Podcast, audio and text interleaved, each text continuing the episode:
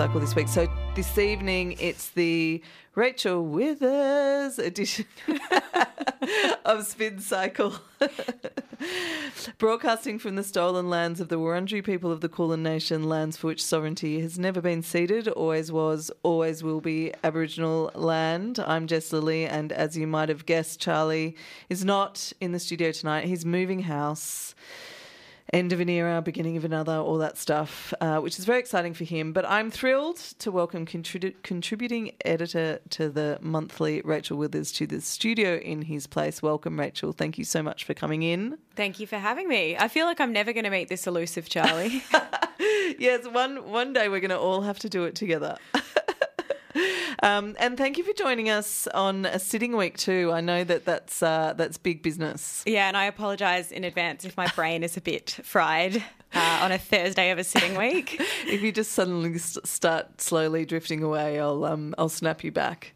Um, We'll be talking to the ABC Indigenous Affairs editor, Bridget Brennan. Uh, we're going to chat about last year's uh, Four Corners report, How Many More, an incredible investigation into missing and murdered Aboriginal women that was just awarded a gold quill from the Melbourne Press Club last week. And um, we figure it's one of those things our media cycle just spins so fast and is always kind of you know, stories just disappear from the ether. So it's um, it's it's a really uh, incredible investigation to look back on and and sort of find out what's happened since. But um, as we're here, tell us about reporting on a sitting week from afar because you don't, you're not going to Canberra, are you? No, no, I watch it all online, um, and I think I prefer it that way. I prefer to have a bit of distance um, and to okay. have a lot of screens up at once. Set the scene. Are you at home in UGG boots, in a bath? Is it a? I wish. What's the situation? I'm sitting there with my little uh, rescue pug, um, oh. who's often chewing on the UGG boots. Um, but no, I'm. I'm set up really from you know seven in the morning, listening to the major political interviews of the day. Um, you know, tuning into a little bit of the morning television, flicking between things, um, and then yeah, it's really a matter of trying to keep up. I mean, most of what happens in the House and Senate, you don't have to watch. It's a lot of nothing, mm. but um, being sort of just on top of it to know that a big debate is coming or a big um, you know incident is occurring and you can mm. usually see that breaking on Twitter first. So Twitter is actually a really big part of my day, unfortunately. Um, and so yeah, it's kind of just waiting for that, um, especially because I don't I don't report all day. I'm I'm waiting to decide what my column is going to be. So mm. I'm waiting to find out what that key moment of the day is or the key issue.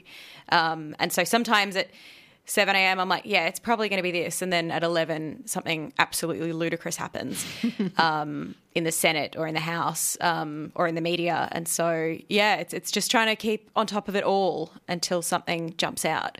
And why do you prefer to um, to report from a from a distance from from the safe haven of Melbourne? I mean, I'm sure there's many reasons not to go to to Canberra during sitting week. And not having to deal it. with politicians is yeah, nice. Exactly. Yeah, look, I mean, I just prefer. I think it's a. I, I you know, think for some types of journalism, being there is really helpful. Um, I like to have a bit of healthy distance. Mm. Um, you know, I, I'm not really like in the corridors of power having conversations with people. I'm, um, yeah, I'm, I'm kind of watching it the same way any political junkie would watch yeah. it, but then I get to to offer my take on it all. And were there any? Um, what were your standout moments this week so far? Oof putting the really, spot. It was a massive week. Mm. I mean, it's been actually a really big week for policy. Mm. There's, I mean, there's been a bunch of stupidity as well, and there always is. It's been actually particularly stupid. Some of the oh, stuff yes, that's been a, going on. There was a moment where uh, Albo left the chamber. Oh yeah! How dare he? um, no, every, everybody's getting uh, quite rowdy in question time. Mm. It, you know, I often just retweet the same tweet during question time, which is that question time should be illegal. Like it's a, it's a waste of everybody's time. Yeah. Um, the questions are ludicrous. Mm. They're why can you know why does uh, why do Australians always pay more under Labor um, or mm. Ridiculous questions about the voice and what it can and can't do. Mm. Um, yeah, there was a new word introduced to the lexicon this week. Was it judicialism or something? There was a. I, I can't missed remember. that one. I'm gonna. I'll find it. I'll look it up. I'll come back. I'll come back to you. We're on that. hearing a lot of words like that at the moment. Um, but look, amongst all the the nonsense, um, there was some really big policy outcomes this week, and um, you know, I think Monday, especially, that we finally got a resolution on the safeguard mechanism. Um, we'd been sort of watching that bubble along between Labor and the Greens. I mean, everything is actually now between Labor and the Greens because the coalition are not participating in anything. Um, Yeah, they wrote theirse- themselves out of that debate a long time ago. Didn't yeah, they? out of all of the debates, to be honest. So Labor ha- managed to pass that. Uh, they also got a deal on their um, manufacturing national reconstruction fund, a little bit less sexy than climate change, so probably didn't get quite as much attention. But they did a deal with the Greens on that uh, week before last, um, and now we're on to the next sort of Labor Greens fight, which is the uh, housing fund, which hasn't had a happy ending yet. Yes. And I think we're going to talk a little bit more about that after um, we speak to Bridget, in as much as, you know, the way Labor are sort of managing themselves in government. But uh, there is, um, speak, you know, speaking of the Liberals, you know, or the coalition still having some role in our um, voting system, there have been, there's been an election and there's a by-election, the New South Wales state election and the uh, Aston by-election. Yeah, so the New South Wales election was last weekend, and we've got Aston this weekend, um, and they're, um, I guess, recirculating these questions about the Liberal Party and what the hell is wrong with it, uh, because New South Wales meant that they've now uh, lost the mainland. That was the last Yeah. government they had on the mainland, uh, and then Aston is coming up, and that is. Um, it's a it's a by election to replace Alan Tudge, the uh, former minister, um, who is resigning in uh, some might say disgrace. Um, And it, even though it's a um, by election for a Liberal seat, probably going to stay Liberal.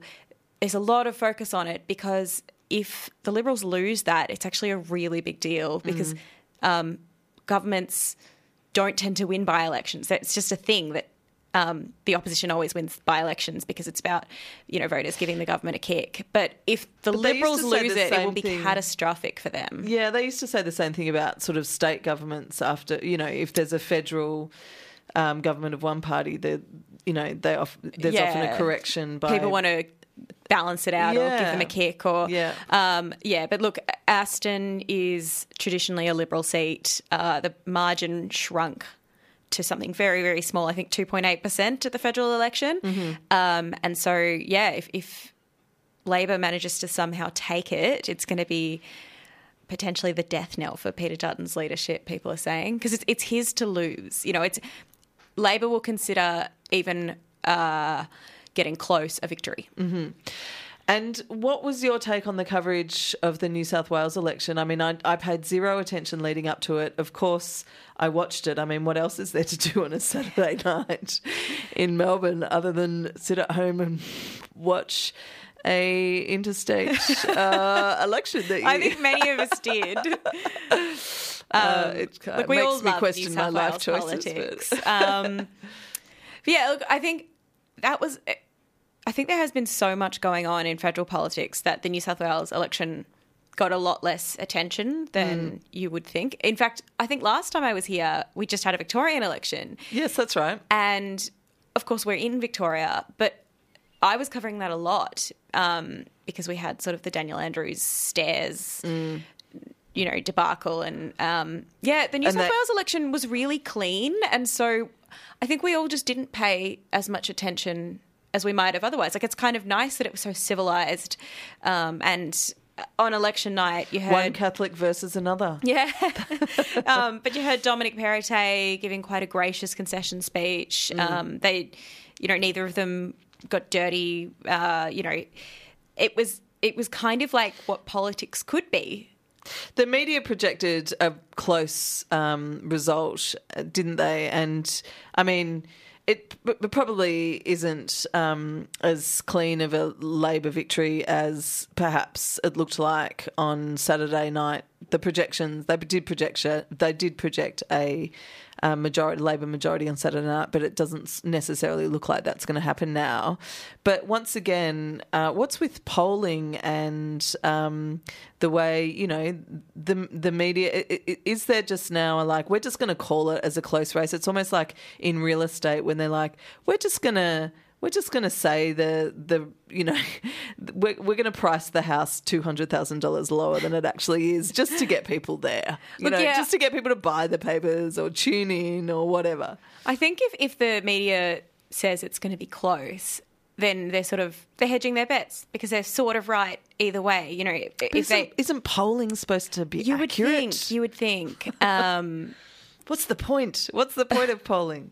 well, I think what was interesting, I think the polls were saying Labor, but people don't really trust them anymore. Mm. But um, what was really interesting in the final days um, was that the Sydney Morning Herald endorsed the Perrottet government again. And mm-hmm. so I think in the the, the, night of the election and in the days after, people were like, "How out of touch is this newspaper? This mm. is Sydney's newspaper."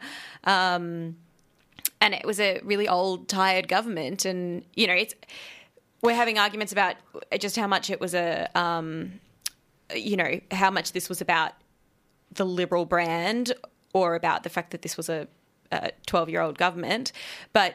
The fact is, the Sydney Morning Herald got it wrong. Mm. They didn't read the public mood. Mm. Well, that's been the same in Victoria and the same federally. I think, um, you know, far be it from the me- for the media to learn from their own mistakes and rather just keep repeating them. And uh, you know, it's interesting because I think from afar, yes, it looks like you know everything's falling red. The the mainland is is falling to Labor, but uh, to your point, this has been a long-serving Liberal government, even if Perrottet is quite recent. But the reason there has been there's been about four premiers in a row, haven't there? And all of them have fallen at the hands of um, the ICAC, mm. and so you can imagine just that sort of um, corruption after corruption, and so many Liberal ministers have had to resign because of um, the you know these the kind of ongoing ICAC proceedings, you can understand why, you know, it doesn't necessarily, it's not necessarily the country kind of moving to Labor. You, you can understand why locally you'd just be like, I've had enough of this shit. yeah, and I mean, especially the the New South Wales coalition. I mean, but uh, like also that's just New South Wales. Like New South yeah, Wales right. Labor people tend to be pretty corrupt as well. So yeah. let's see what comes next. Um, you know, oh, and, and the ICAC is is like one of the more powerful watchdogs in the yeah. country. Um, but yeah, no, it is interesting this debate of like how much it is about the country moving towards Labor because you know um, you've got Sky News um, saying that the Liberal Party has become too woke, mm. um, and Liberal Party needs to move back to the right um, because they're not offering a point of difference with Labor. There's real tension within the party on that on that oh, front, isn't yeah. there? I mean, you saw the moderates come out almost straight away saying, "Look." Like we staved off the teals in this state mm. because we are moderate, because we are centrist, because people like actually like us, mm. um, and it doesn't make sense for us to move right. There's no votes for us over there.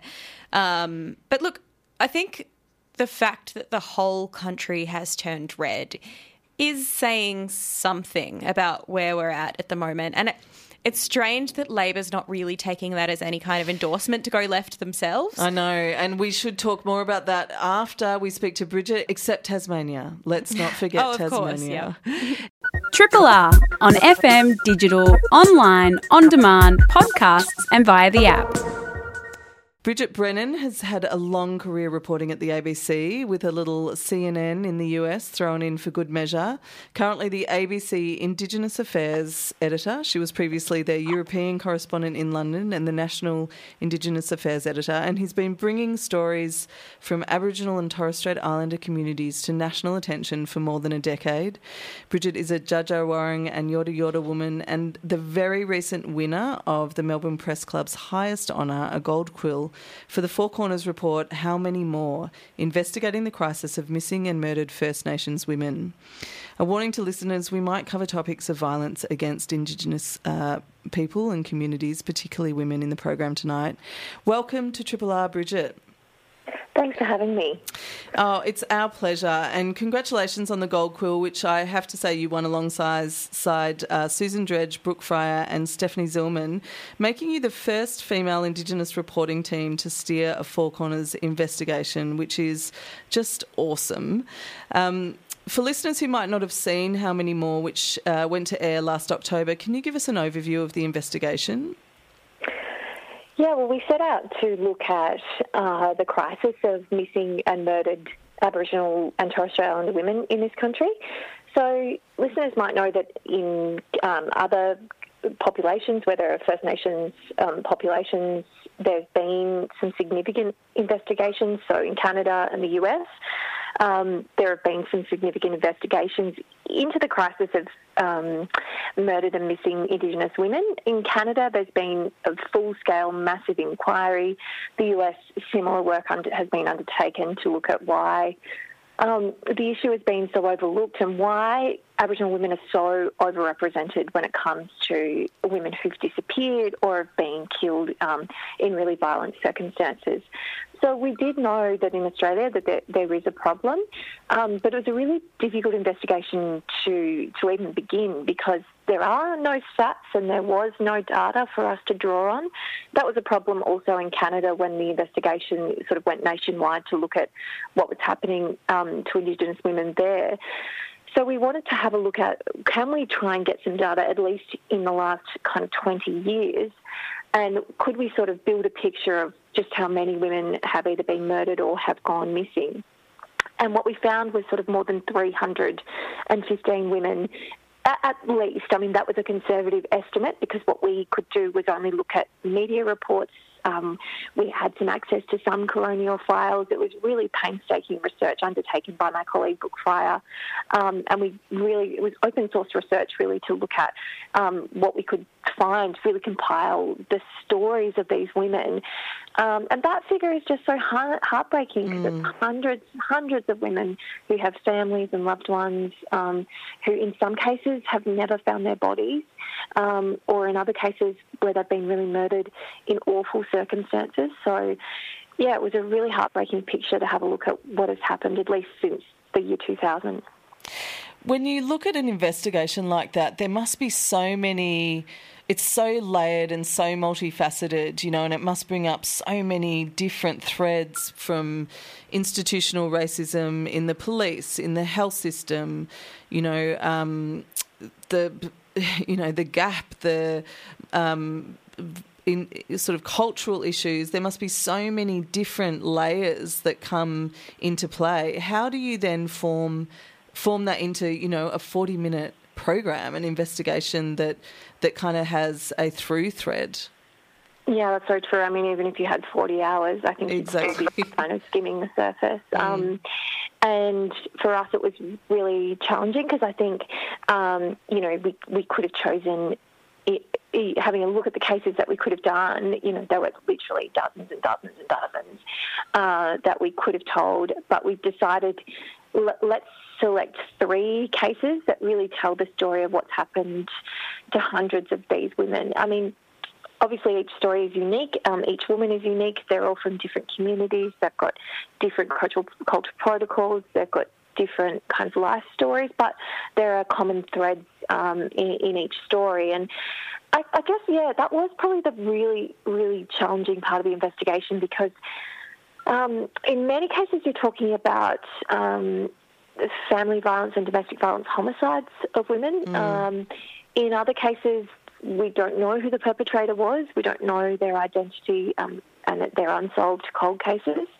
But predominantly, we were looking at um, domestic violence homicides where women had been killed by a current or former partner.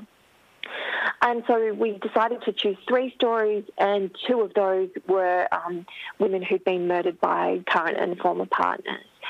And the third story was a woman who um, the case is unsolved and it's it's um, still being examined by the by the coroner in Queensland, which is a really also a really common story where uh, typically the only information we were able to get on a lot of these cases was by looking at the coronial files, which you know certainly. Um, arguably, the, the coroner does do a really um, thorough investigation of a death, but it doesn't obviously tell the full story of someone's life and their personality and who they were and you know what they contributed to their community. Um, the coroner's job obviously is to investigate the deaths of these women, so it's it's kind of the end stage of their life. Um, but that was quite an important story to tell because of, of Constance May Watcho because that's a current investigation. There's, two other investigations um, that have been underway in Queensland of Aboriginal women who've disappeared and their bodies, um, those two bodies haven't been found.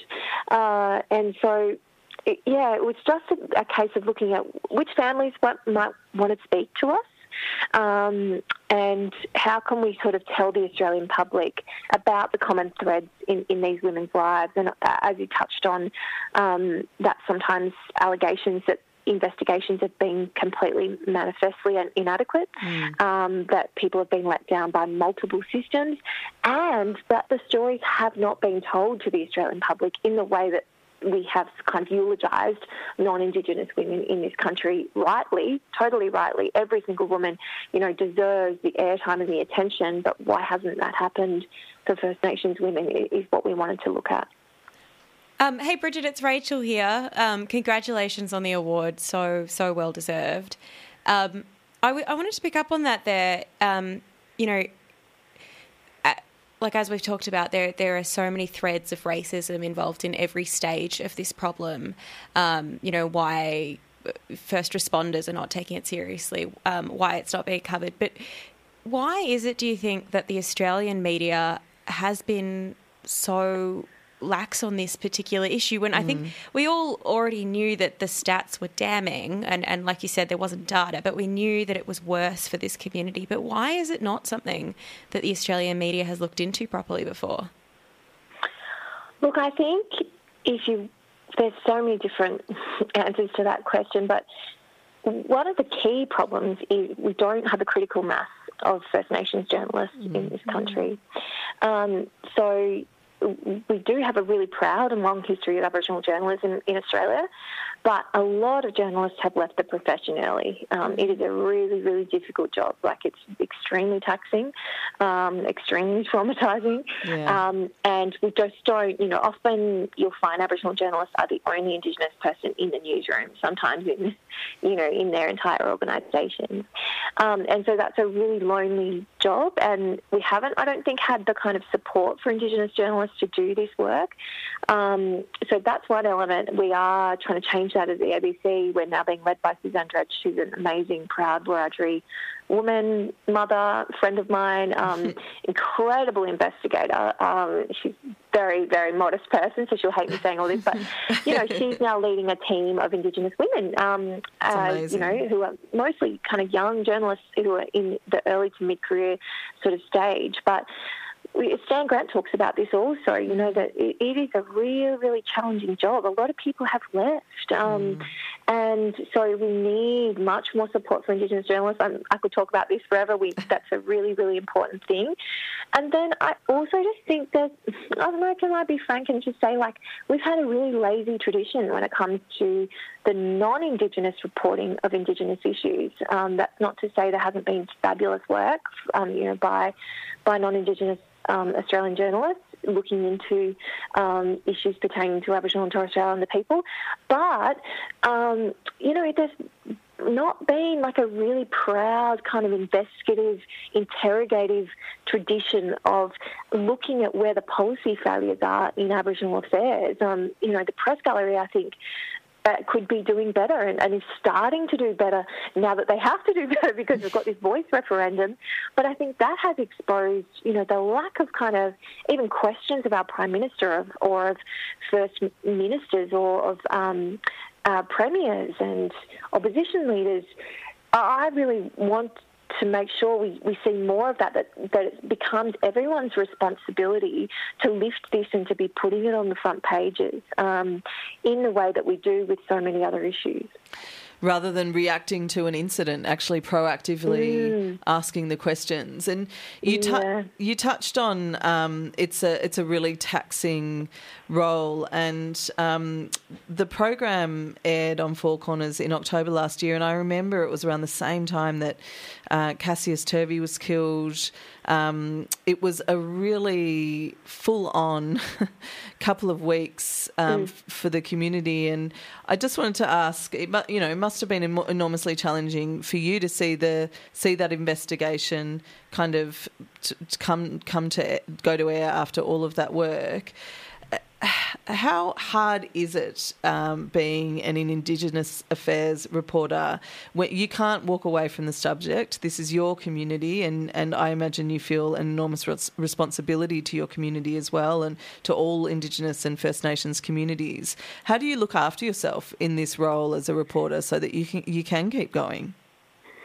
Yeah, I think um, you don't always, and I'm learning, you know, as I go along. I've been doing it for a long time. Um, how important that is because it's kind of like that that old cliche: if you don't have your seatbelt on, you know, you can't help anyone else. And I think, um, um, you know, one of the difficulties is.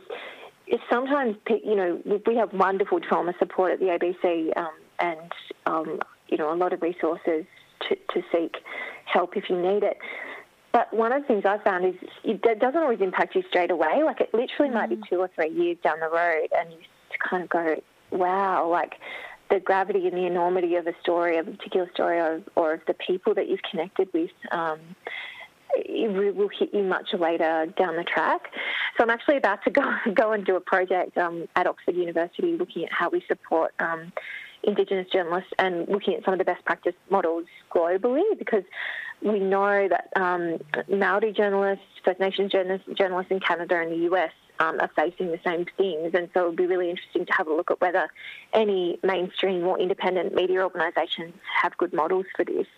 Because each person is individual, and, and I think the cumulative effect of stories is, mm. is really, you know, it's like one story that you might think will be really, really traumatising maybe um, doesn't affect you so much, but then it'll just be like one person you meet or one one quote or um, a smaller story or just something that will just sort of tip you over the edge. So we do need really good psychological um, and trauma response to to the work that we do. And I think that's really important, you know, for people to understand during this voice campaign, um, is that this is going to be really, really taxing for all Aboriginal people all around the country. Yeah. Um, I'm actually going overseas for part of the year. So of That's a good strategy. Really I'll be back. I'll be back.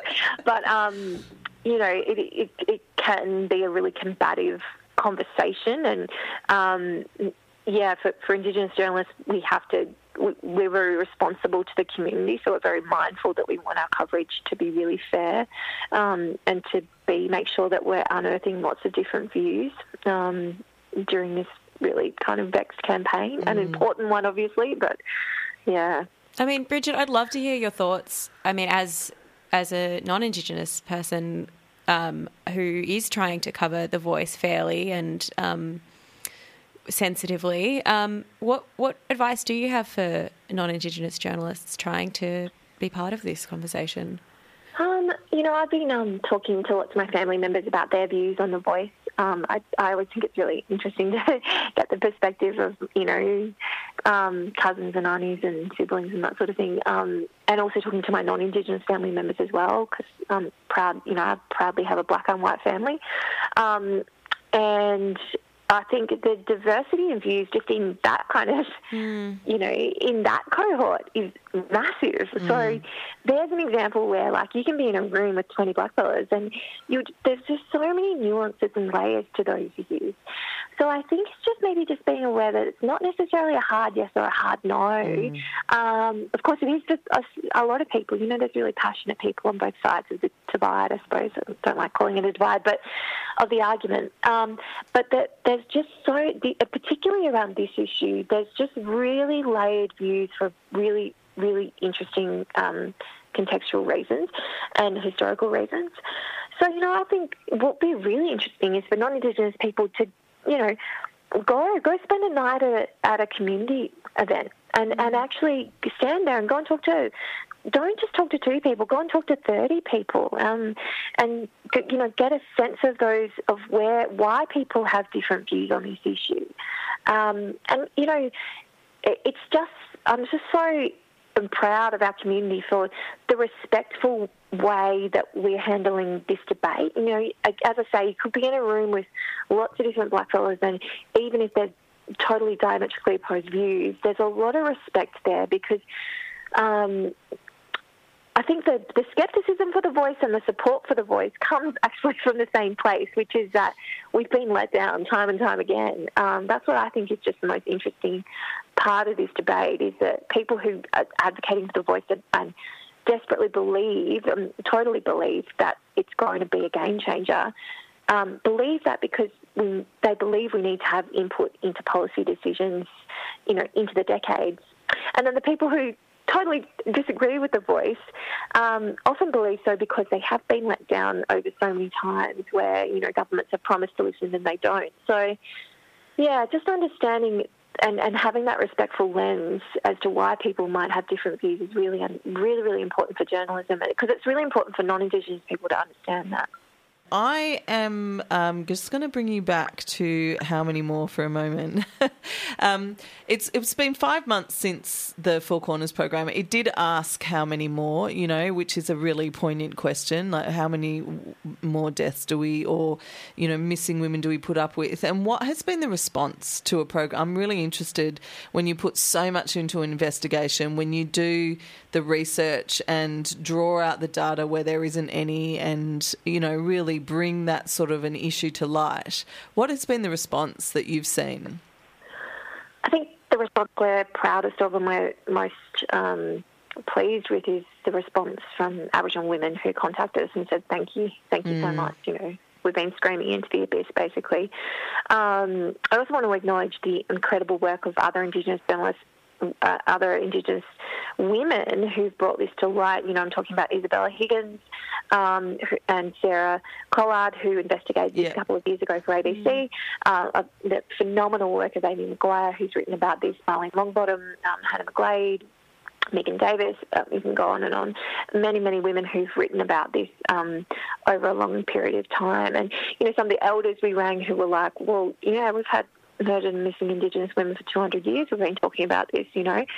So, for, but the response from women who kind of emailed us or called us or messaged us, um, and the response from the families was really, really important to us. Uh, we also heard that a lot of Indigenous organisations, like I heard from multiple Indigenous organisations who said, we called all our employees in, you know. So sometimes I think we chase. Sorry, I just policy. missed the last bit of what you said then because I somehow the line went blank. Uh, the, we had a lot of Indigenous organisations, black organisations, say we watch this as an organisation mm. together. Yeah. Um, mm. we know that, like a land council, council in Central Australia, they were asked, you know, everyone come in and watch this. This is really important for us to sit down and watch together. Um, and sometimes I think we chase a policy response or a royal commission mm. or a, and I, it was a quite a nuanced investigation, and I, I think that for me, like that really made me cry that people, that black organisations, you know, actually collectively got together and sat down and, and had a response to this and watched it together and and took it in um, among one another. Um, but we, we do know that like a, a, lot of academics are looking at the data. I think there's been questions asked of state governments about why aren't we counting? I mean, there are different reasons for that. Um, there's, I think, a lot more to be done. We know there's a, a Senate inquiry that's going that's currently looking into this crisis. So we have a lot more to do, and I, I, I think there's going to be need you know, there's not one perfect response to this, mm. but certainly the awareness, I think, um, has been raised, and we're really, really heartened by that. Bridget, I'll let you go now. Thank you so much for joining us this evening. It's been an awesome conversation, and I'm really keen to hear uh, when you get back from Oxford, that work sounds really brilliant Mm. that you're doing for uh, the community of um, Aboriginal journalists in Australia. And um, please, let's um, let's chat more when you're back. I hope so. Thanks, Jess. Thanks, Rachel. Congrats again. So well deserved. Triple R. How amazing is Bridget Brennan? Oh my God. Incredible. What a! I, I just I can't wait to hear. Um, you know the research that she's doing overseas. I think it's so so important to link that sort of common experience between Indigenous communities globally because it's such a mm. you know it, it's just it just repeats in in every kind of system, doesn't it? Yeah, and and to have someone as as skilled and sensitive as Bridget going over to study it, just mm. it's fantastic to hear. Speaking of skilled and sensitive, what a segue. we we did um, mention the top of the show, obviously, with New South Wales falling to the red zone. We have a completely Labor mainland. and- Socialist utopia of Australia. well, you'd hope. However, one of the uh, mildest federal governments. I mean, some there has been a lot of pushback against how uh, gently, gently um, the federal Labor government is being with certain policies and. Um, this is um, this is the big promotional moment for your forthcoming article in the in the forthcoming month- monthly magazine, which I believe you can pick up in store tomorrow.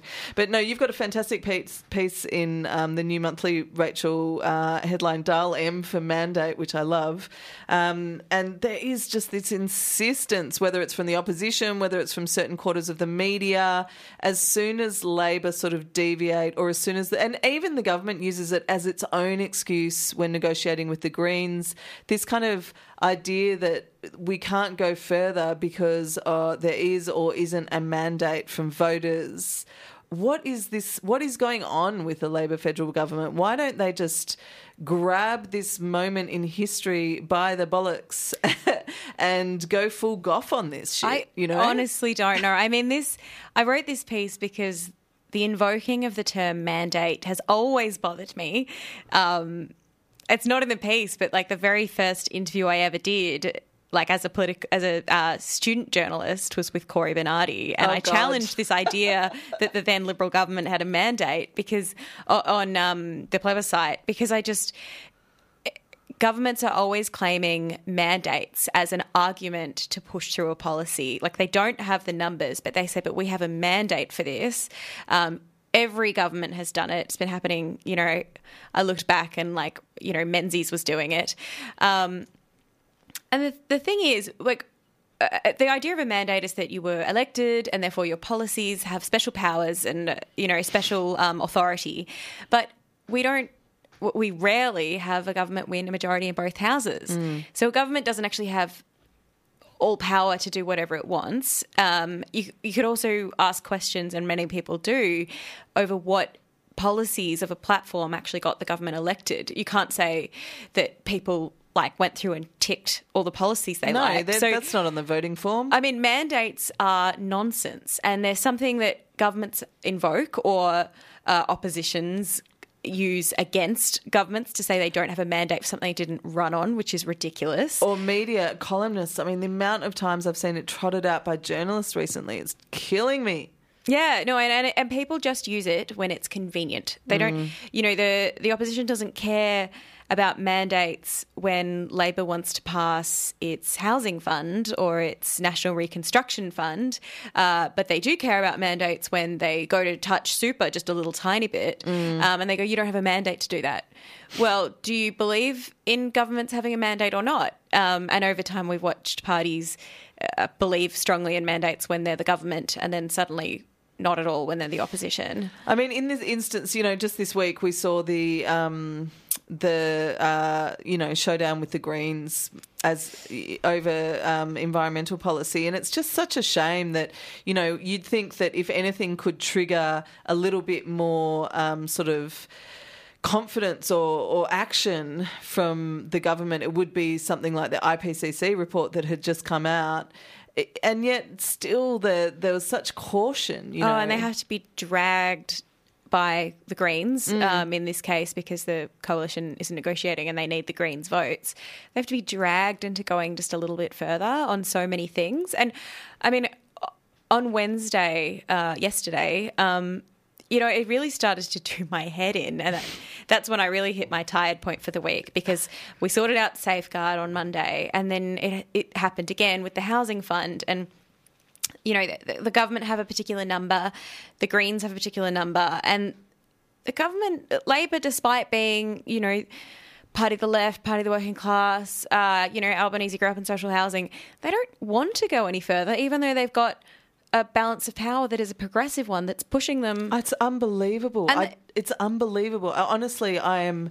That's the one as well that just it's such an it's such an own goal. Like, what are you doing? Yeah, and it comes back to they, they just constantly claim they have a mandate for exactly what they run on and not a cent more. But the fact is, Labor has not got a majority in both houses. The, the, they have a, a mandate to be the government, and that's that's what I conclude is like the only mandate you get is a mandate to govern. They don't have a mandate to On every pass single every single policy. policy. They have to work with the Senate. And every government has to contend with the Senate unless they somehow get a double majority, which is looking less and less likely with the rise of independents. And so, yeah, you do have to work with the Senate, who can argue they've got their own mandate, and they often do. Like, um, the Greens have claimed they have a climate mandate. The coalition also claims they have a mandate for the policies they ran on because they got some votes too. I think got. I'm losing my mind.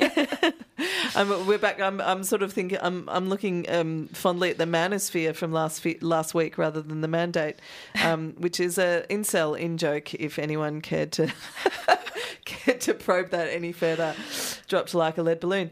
Um, I guess my question around that is, you know, is it more that is is Labor so condition conditioned to um, you know, to to sow in the Canberra bubble, they're so conditioned to to compromise, to do deals, to you know, to be cautious, yet lest they go too far and ha- and come up against some kind of backlash that they just don't have the spine for this anymore. Look, I, I do think there's an element of that. I think they have been scared by the last two elections where they had real progressive policies and they lost.